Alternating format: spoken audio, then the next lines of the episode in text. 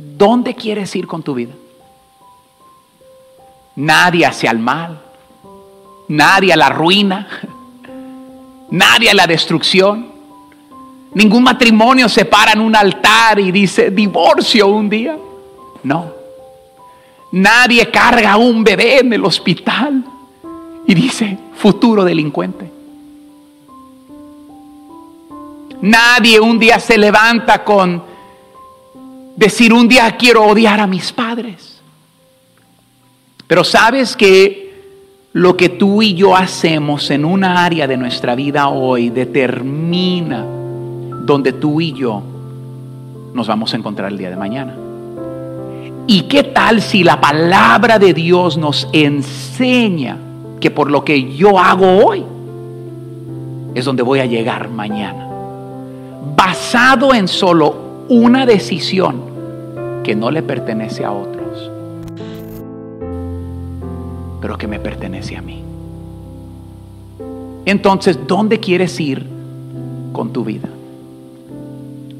Porque esta decisión te llevará allá en tu vida. El libro de Santiago fue escrito por el medio hermano de nuestro Señor Jesucristo. Y el lema del libro de Santiago es madurez.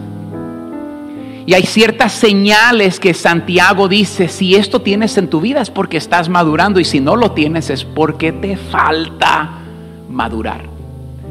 Y Santiago llega al capítulo 3 de este gran libro en la palabra de Dios y nos da algo como una cachetada guajolotera a cada uno de nosotros.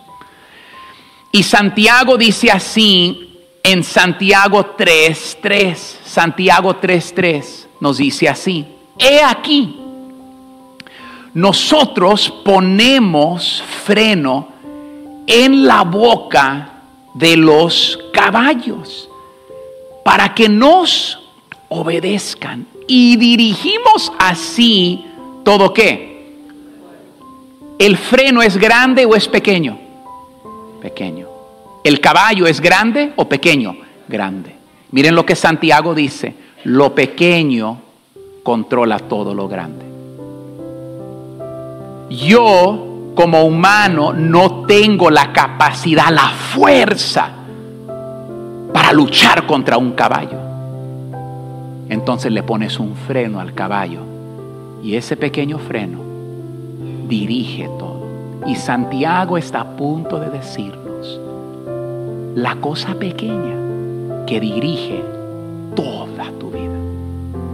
Toda tu vida es dirigida por este pequeño cambio, para bien y para mal.